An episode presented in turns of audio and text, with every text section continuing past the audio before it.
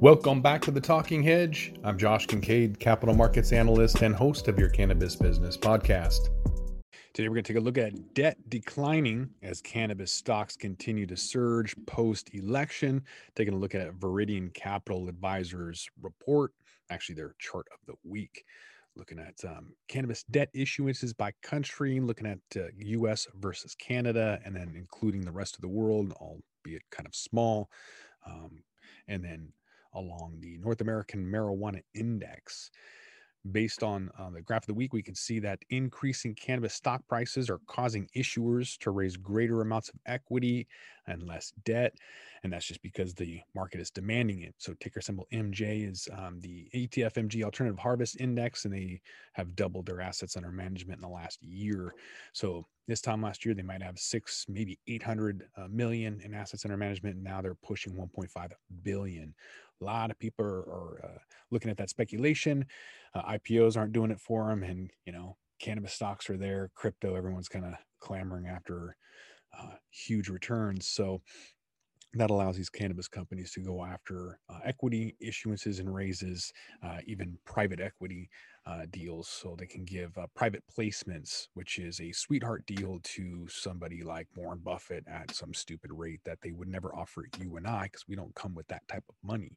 What we are seeing is debt declining sharply uh, by 1.4 billion at its peak in the second quarter of two, 2019 to an average of under 350 million per quarter for the last several quarters.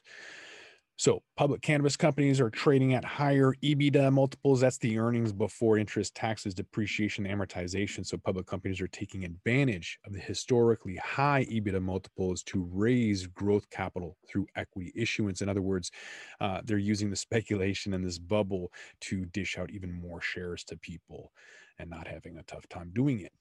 What we are seeing is Canadian debt issuances falling more significantly than that of the US. That's because they've been public longer. And so there's more scrutiny. And so as people are kind of seeing these all time highs and these peaks, they're saying, well, let's maybe look at this uh, private equity uh, market in the US and, and hope that when they go public, not if, but when we'll get a much higher return. So they're kind of taking profits off the table in Canada and then speculating in the US.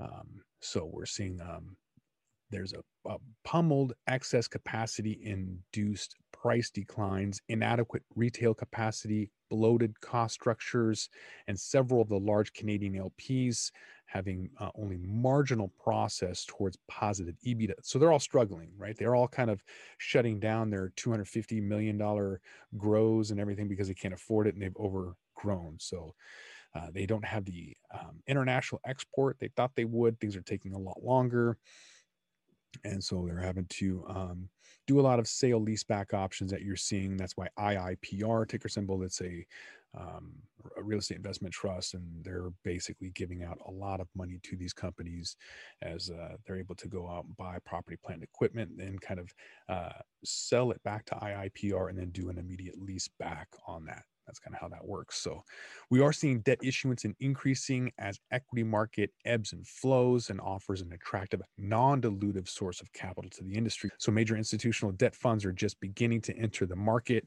attracted by those companies with strong real estate portfolios, healthier balance sheets, and consistent fundamentals. Credit quality is not uh, the issuer for U.S. companies. So uh, they're anticipating that the top 10 U.S. companies by market cap have an incremental debt capacity of about 3.4 billion. So that's four times the consensus of the 2021 estimates. And then the debt to market cap of those group is less than 10%. So debt is less, that's really good. The average person, their, their uh, debt to income is way higher than that. Looks like debt is uh, kind of being pushed aside, uh, both for cannabis business and I think uh, the US retail consumer in general, paying off uh, a lot of debt these days, trying to look a little bit healthy on the balance sheets. Uh, not bad. You have to come back to the Talking Hedge and find out. I'm Josh Kincaid. This is The Talking Hedge. Don't forget to like, share, and subscribe, or don't, and I'm out. Don't forget to smash that like button on your way out and check out these other videos that we've got.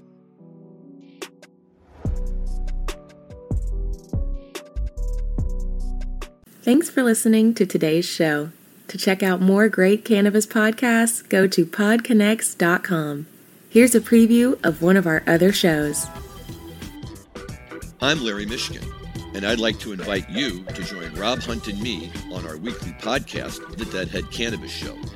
Each week, we explore the latest cannabis and jam band news and reminisce with other deadheads and jam band lovers about the great musical acts that we've seen and heard. Check out a new episode every Monday.